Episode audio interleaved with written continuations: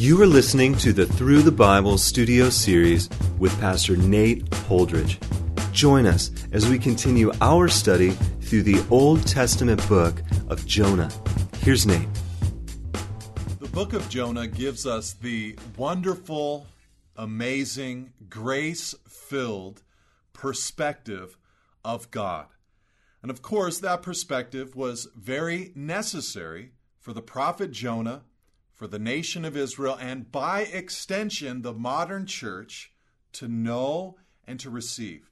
For when a people who follow God, who know the gospel, who love Christ, or at least claim to love Christ, when they recognize the deep and wonderful love of God, when they see the compassion and the mercy of God and His willingness to reach into dark and lost and blind parts of our culture, world, and society, it ought to shift their own hearts. And so the book of Jonah is a wonderful book for us to discover the perspective of God Himself, the compassion of the Lord. Now, at the end of Jonah chapter 2, we saw the prophet proclaim a prayer to the Lord. And at the end of that prayer, he said, Salvation belongs to the Lord. It was a declaration, and I think in many ways, something that he was finally willing to admit Lord, this salvation, it does not belong to me. It is yours to do with as you wish. And so once he came to that place in life, once he was willing to say out loud, Lord, this belongs to you, you know, in one sense, it's as if he's saying, if you're willing, Lord, to give this to the Assyrian people, of all people, Lord Amos and Hosea, they seem to be prophesying and announcing that the Assyrians are going to come and actually fight against us, Israel, your known and loved and covenant people. They're going to fight against us, but Lord, if you have salvation in store, even for them, it's your call. It's your decision, for salvation belongs to you. A great thing for Jonah to admit. And when he did, the fish that he was living in for those three days, it says in verse 10 of chapter 2, vomited Jonah out upon dry land. And that's where we pick up our story in chapter 3. Then the word of the Lord came to Jonah the second time, saying, Arise, go to Nineveh, that great city, and call out against it the message that I tell you. Now, of course, the first thing that we notice here is that the word of the Lord came to Jonah the second time.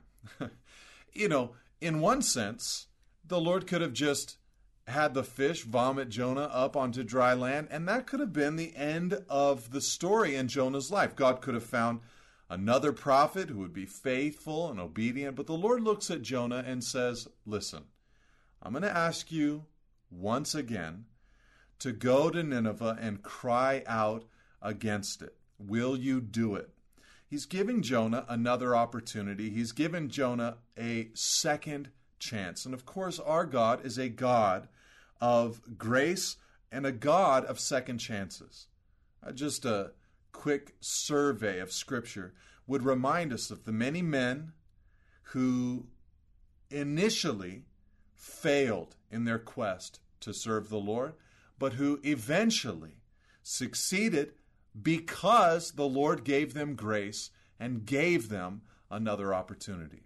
Men like Moses, who committed murder at the age of 40, but who led the nation out of their slavery in Egypt at the age of 80. Or a man like Peter, who denied the Lord quite publicly, but yet was restored back into ministry.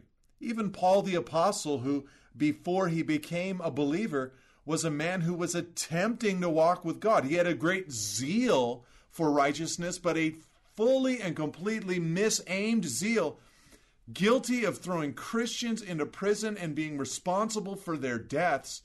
The Lord looks at a man like that and gave him such grace and enabled him to serve him in spirit and in truth.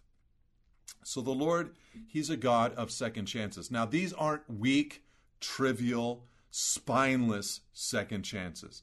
These are second chances that are delivered to people who have been rocked by the grace of God and are mourning their own sin and depravity.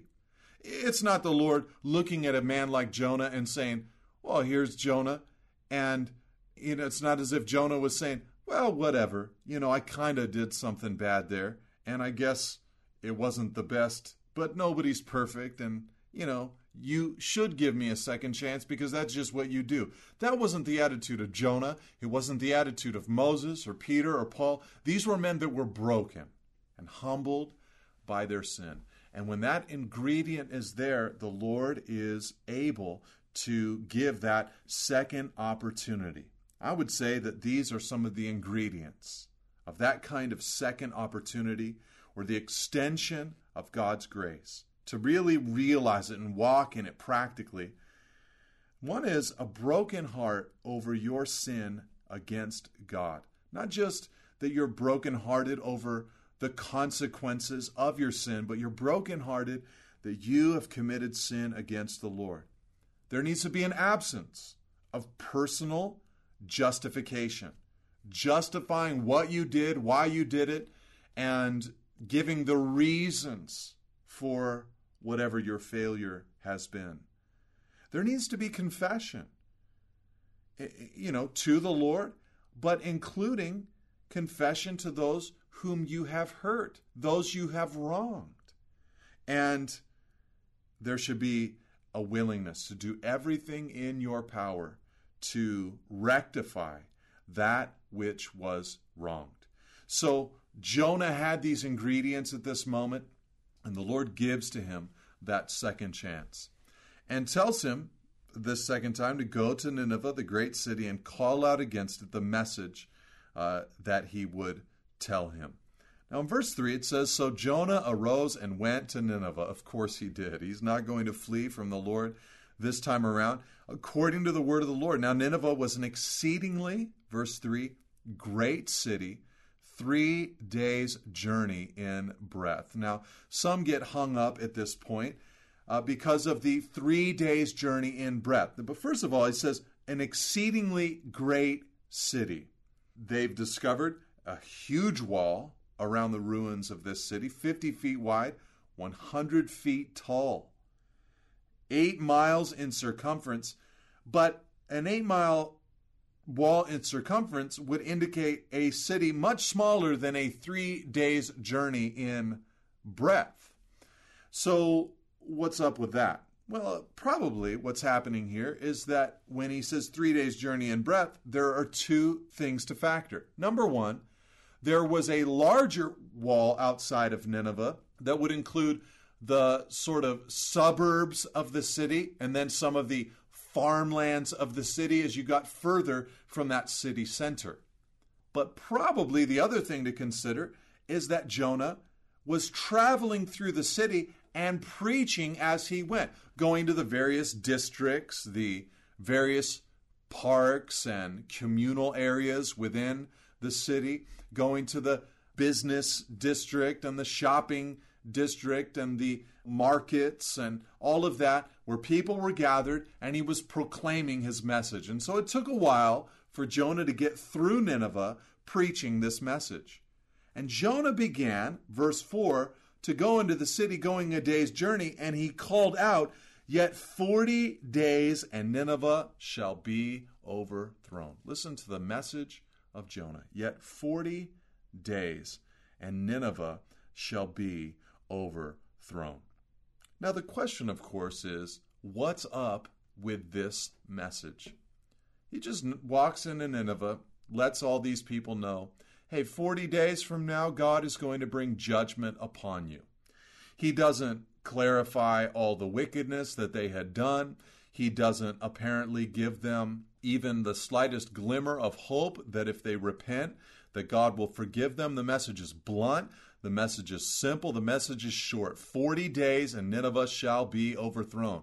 And so the question is what's up with this message? Is this the cruelty of God in announcing his judgment in advance upon the Ninevite people? I mean, God is not contractually obligated to tell them of this judgment that's coming in 40 days. Is this just God's way of adding to the judgment? I don't know what the judgment was going to be, but if it was fire from heaven, was God saying, well, there will be fire from heaven in 40 days, but there will also be now 40 days of psychological stress, anxiety, pressure, worry as a result of you now knowing that in 40 days this judgment is coming. You're going to have 40 days of real difficulty as a result of knowing this information. No, that's not at all what God was doing. God was not messing with the Ninevite people. God was extending his mercy to these people. You see, for God to announce that in 40 days judgment would come, yes, certainly, God could have just simply brought the judgment. But he is giving the people of Nineveh an opportunity to repent of their sin. And that's exactly why Jonah didn't want to go in the first place. But that's why God is announcing it to them. And so listen to this. Jonah's message seemed to be very negative at first. But upon thinking about this a little bit longer, what you discover is that this proclamation of coming judgment was actually the grace and mercy of God. The reality, Christian, is that the message of the coming judgment is not a horrible message. It is a healthy message. It might not be the happiest message. You might not write down in someone's birthday card, in 40 days, you will be overthrown. It might not be the happiest, but it is incredibly healthy to hear about the future judgment of God, to hear that every single one of us must give an account of ourselves to the living and true God who sees all and knows all. That message is a biblical message and it's a healthy message. Some will try to make you feel as if it is a hate filled message, but it is not. It is the love, the grace, the mercy of God to announce in advance that we must answer for our lives here on earth. Paul said in 2 Thessalonians chapter 1 verse 7 he said, When the Lord Jesus is revealed from heaven with his mighty angels, in flaming fire, inflicting vengeance on those who do not know God and on those who do not obey the gospel of our Lord Jesus, they will suffer the punishment of eternal destruction, away from the presence of the Lord and from the glory of his might. Announcing, as I said, announcing in advance the judgment that is to come. So Jonah goes through the city and delivers this message. It says in verse 5 now, back in Jonah chapter 3, it says, And the people of Nineveh believed God. They called for a fast and put on sackcloth from the greatest of them to the least of them. They hear this message and they believe God. And they declare a fast, first of all. This is very typical of biblical times their fasts were not necessarily for health purposes or even, you know, for the most part, for religious purposes. Oftentimes, their fasting was simply a result of their understanding of their sin, their brokenness over their sin, and so they just refused to eat for a period of time. Now, they did also have plenty of fasts that were designed to petition the Lord, to worship the Lord, to be dependent upon Him completely and fully. But these people here in Nineveh, they just stop eating and they put on sackcloth. Sackcloth was a rough kind of material. Uh, it, it, was a, it would not. This was not an attractive garment, and just really abasing themselves before God.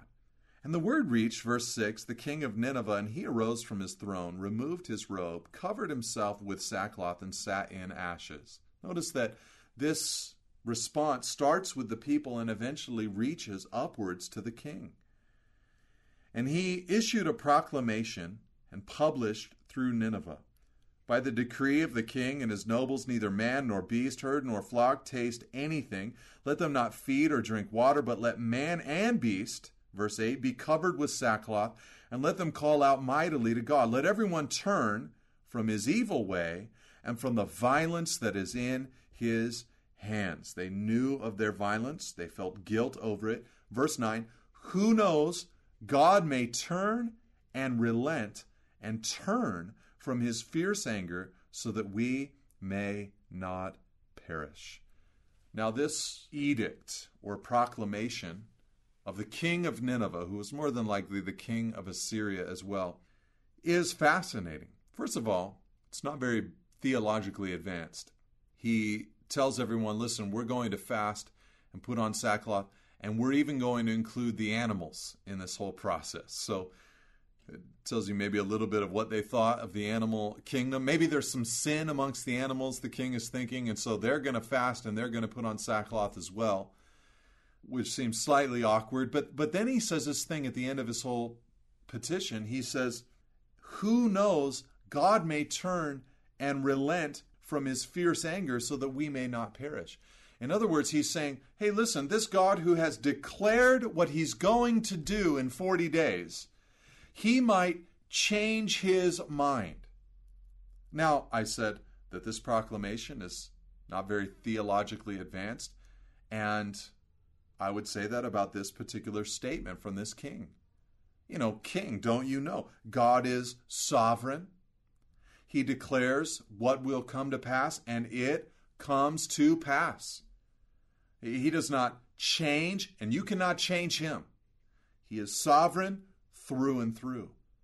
But this king was hopeful.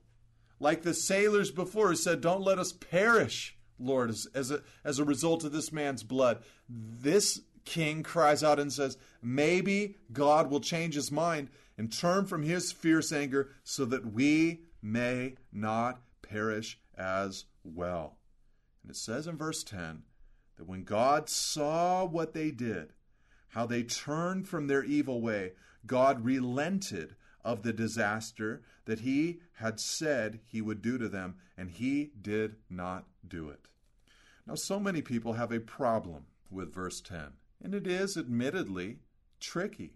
Here you have God declaring what he's going to do, and here you have him relenting. Some translations say repenting of the thing that he said that he would do. He changes his decision and he sees what they did and he turns from his evil way and he relents from the disaster he said he would do to them and he did not do it. Some people at this point point out that, you know, well, years later, the prophet Nahum came along, a few generations after this generation that repented. The Assyrians went back to their evil ways in the future, and the prophet Nahum came along and prophesied against them, and God actually did bring his judgment against them. And some will point out that this is merely human speak for the divine actions of God. And using human terms, relent of disaster, change, things like that, words like that that we would use to describe mere men but you can't use them to describe God, but it's the best we've got, and so Jonah used it. This is just an anthropomorphism, just a wording used to describe the indescribable ways of God. And that may, may be the case, but all I know is that I am so glad to serve and to know a God like this. And I think that God had promised that this would be his nature and way of dealing with human beings. In Jeremiah chapter 18, God told Jeremiah to go down to the potter's house, and he goes down to the potter's house and he sees the potter working on a vessel. The vessel is destroyed, and so he recreates a, a new vessel. And the word of the Lord came to him at that moment and said, O house of Israel, can I not do with you as this potter has done? Behold, like the clay in the potter's hand, so are you in my hand, O house of Israel. If at any time I declare concerning a nation or a kingdom that I will pluck up and break down and destroy it, If that nation, concerning which I've spoken, turns from its evil, I will relent of the disaster that I intended to do to it. And then on the flip side, he says, If at any time I declare concerning a nation or a kingdom that I will build and plant it, and it does evil in my sight, not listening to my voice, then I'll relent of the good that I had intended to do to it. Now, therefore, say to the men of Judah and inhabitants of Jerusalem, Thus says the Lord, I'm shaping disaster against you and devising a plan against you. Return every one from his evil way and amend your ways and your deeds. The Lord had told Jeremiah and Judah and Jerusalem, he'd announced to them basically, listen, if I say I'm going to destroy a nation and they repent, I will turn from that destruction. It's the repentance clause. And I think the Ninevites, they hoped that God would relent, and he did. But in chapter 4, we see Jonah's response. It displeased Jonah exceedingly, and he was angry. And he prayed to the Lord and said, O Lord, is not this what I said when I was yet in my country? That is why I made haste to flee to Tarshish, for I knew that you are a gracious God and merciful, slow to anger, and abounding in steadfast love, and relenting from disaster. Jonah goes to the Lord. He says, Lord, first of all, he's exceedingly angry. And he says to the Lord, Lord, this is why I refused to go to Nineveh in the first place. I know these things about you. I've read them in Exodus 34. I, have I've heard of them. In Joel chapter 2, I've seen smatterings of these truths throughout the entire Old Testament. You're gracious, you're merciful, you're slow to anger, you're abounding in steadfast love, and the one that really stuck Jonah the most, you are relenting from disaster. you say you're going to bring it, and then they repent and you don't bring it. You relent from disaster. And what is Jonah doing? He is questioning the very nature of God. Like a legalist, he's saying, I don't like these things about you. I don't like that you're loving. I don't like that you're gracious. I don't like that you're merciful. I don't like that you're slow to anger. And I don't like that you relent from disaster. I love the disaster. I don't like that you would ever relent of it. And he questions the nature of God. And he ends his prayer in verse 3 by saying, Therefore, now, O Lord, please take my life from me for it is better for me to die than to live. His request is very simple Lord, I want to die. And the Lord said, Do you do well to be angry? What an incredible question from the Lord. Do you do well to be angry? Jonah is questioning the nature of God. God now questions the nature of Jonah. You know, Jonah, how's this whole anger thing working out for you? Do you have joy? Do you have peace? Are you in a good and healthy place? How is this anger sitting with you right now? Do you do well to be angry? Jonah, verse 5, went out of the city. Now, this is God is going to teach Jonah a lesson. Went out of the city and sat to the east of the city and made a booth for himself there. He sat under it in the shade till he should see what would become of the city. Jonah, notice, is holding out hope that God will still destroy the city in 40 days. He doesn't want to go back to Israel without being able to proclaim that God destroyed the Ninevites. That's all he wants to be able to say to them. So he sits down, holding out hope that God will destroy them. Now the Lord God appointed a plant and made it come up over Jonah that it might be a shade over his head to save him from his discomfort. So Jonah was exceedingly glad because of the plant perhaps a miraculous plant, perhaps the castor plant. Either way, God is involved, and this plant grows, and it tells us that Jonah is exceedingly glad because of the plant. Jonah is angry throughout the whole book of Jonah, but here's the one moment that he's exceedingly glad. He gets a plant, provides him shade, provides him shelter. He loves this plant. Brand new plant, but he loves it. But when dawn came up, verse 7, the next day, God appointed a worm that attacked the plant, so it withered. And when the sun rose, God appointed a scorching east wind, and the sun beat down on the head of Jonah so that he was faint. And he asked that he might die, and said, It is better for me to die than to live. So he loves his plant, but then God sends a worm to destroy the plant. Everything in Jonah is obedient to God, right down to this worm the fish, the Ninevites, the sailors, the wind and the wave.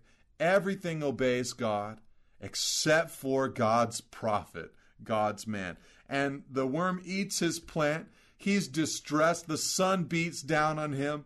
And he cries out again, Lord, take my life. I want to die. But God said to Jonah, Do you do well to be angry for the plant? Is it good for you to be this upset about that plant, Jonah? And he said, Yes, I do well to be angry, angry enough to die. And here's where the lesson of the book of Jonah comes in.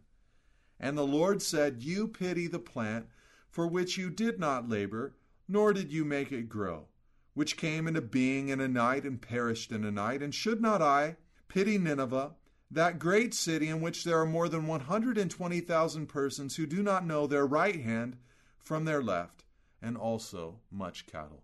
God looks at Jonah and says, Jonah, is it right for you to be this upset about your plant, your creature comfort? He says, Yes, Lord, even to die. And then God says, Well, then, if you are allowed to be this upset for something you did not build and something that is so brand new, don't you think that I, who formed these Ninevite people, who have known them from before the foundation of the world. I know how many heartbeats every one of them have taken, and I know the hair, the number of hairs on their head. Don't you think that I, who am much more invested in these people than you are in that plant, don't you think that I should have compassion on these people, 120,000 who do not know their right hand from their left, either 120,000 children or 120,000 spiritually darkened people? Don't you think I should care for them? And with that, the book of Jonah is over. It's as if God is saying to his man and is saying to Israel and is saying to us, look, if you're going to get so worked up and excited about the trivialities of life, please remember that there are people, there are people that I love and that I care for so much more than these minor trivialities of life. And the quickest way for Jonah to escape his misery would be to get on the bandwagon with God and to love the Ninevite people and to love the world around him that he might reach them with the message of God. We get so caught up in so many things, so many silly things that pale in comparison to the importance of reaching people. Let that truth and let this book settle inside your heart. God bless you. Thank you for listening. For additional resources and teachings, or to contact us, please visit us at nateholdridge.com.